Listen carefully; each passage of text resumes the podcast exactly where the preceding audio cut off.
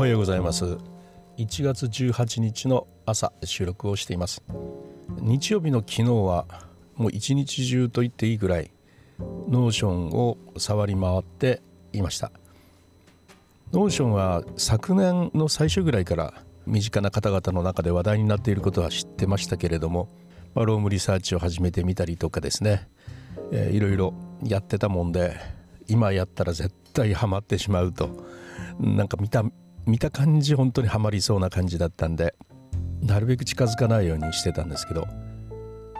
何かのきっかけでですねそう金曜日の夜ぐらいに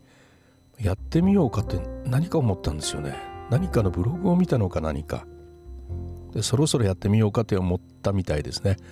ちょうどその時に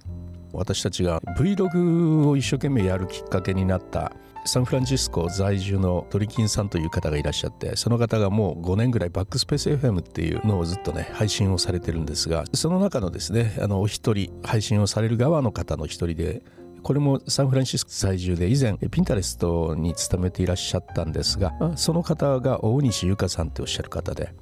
今あのあちらからずっとね、えー、ライフハック系の配信をされてるんですけどその方が急にですねあのモーション毎日モーションっていういうあのハッシュタグで動画配信を始められたんですよ。えまたベストタイミングだなと思って見てたらもうこれ始めないとダメだなと思ってね。それで、え、始めました。でね何のことやら全く分からなくてね金曜日、えー、土曜日かな。土曜日にやってみたけど全くわけわかんないんで、えー、それでいろいろとあのまずこのわけのわかんない状態のあのファーストインプレッションの動画撮ろうと思って。であの何かの役に立つ動画ではないのでもう日記なのでカテゴリーはハウツーではなくてブログというカテゴリーにしましてねそして中でもはっきりとこれはあの学びの日記ですというような形で、えー、はっきりと言った上で「分からん分からん」と「これってなんだ」みたいな形の動画を配信をしたんですが、まあ、それでもね良いいいねをつけてくださるんですね。で今朝までにもう大体僕のチャンネルではありえないことなんですけど、まあ、28ぐらい見ていただいて昨日は少し分かったんでねあの日報の書き方で他の方が作ったテンプレートを読み込んでそしてそれをどう使うかということを学んだやつがあったんでねそいつを動画に撮りましてそれでもこれ学びですよっつって役立つわけじゃないですよって最初にお断りをしましてで、えー、とやったんですけれどもこれもね、まあ、1日で18というこれもほぼあのありえない数なんですが YouTube って本当になんか人気あるところで配信すると再生回数上がりますね。コーチングの方でもうすでに今朝36ぐらいん36ぐらいかな。34か。34個目をアップロードしましたけどあれは全く今見られてないですけどね。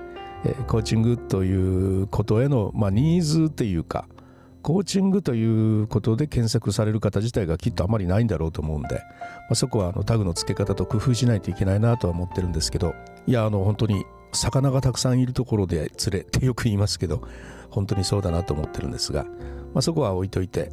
で Notion 昨日もその動画の後もいろいろやってだんだんいろんなことが分かってきましてこの分かってきたのは今晩またちょっと収録してやってみようかなというふうに思ってるんですけど、まあ、魅力的ですね。確かにね。 Evernote とか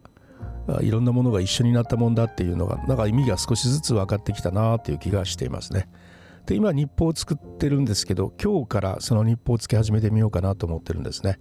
ただその日報を作る場合 Bullet Journal とかぶるんですね。 Bullet Journal はとにかく rapid logging っつって考えたことやったことを素早く箇条書きにしていくんですけどじゃあその Notion の方にいつ書くのっていうような話になってくるんですね。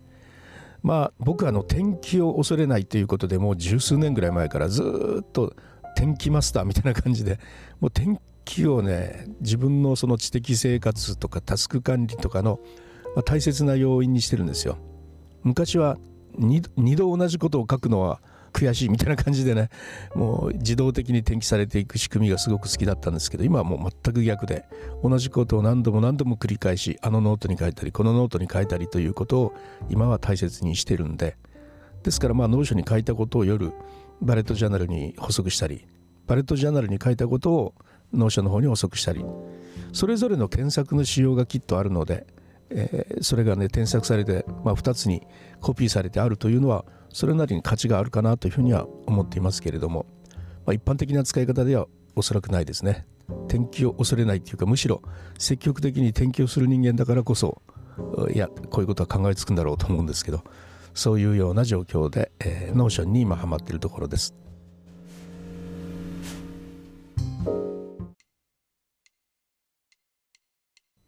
はいいかがだったでしょうか？また何か始めたの？今度は Notion ですね、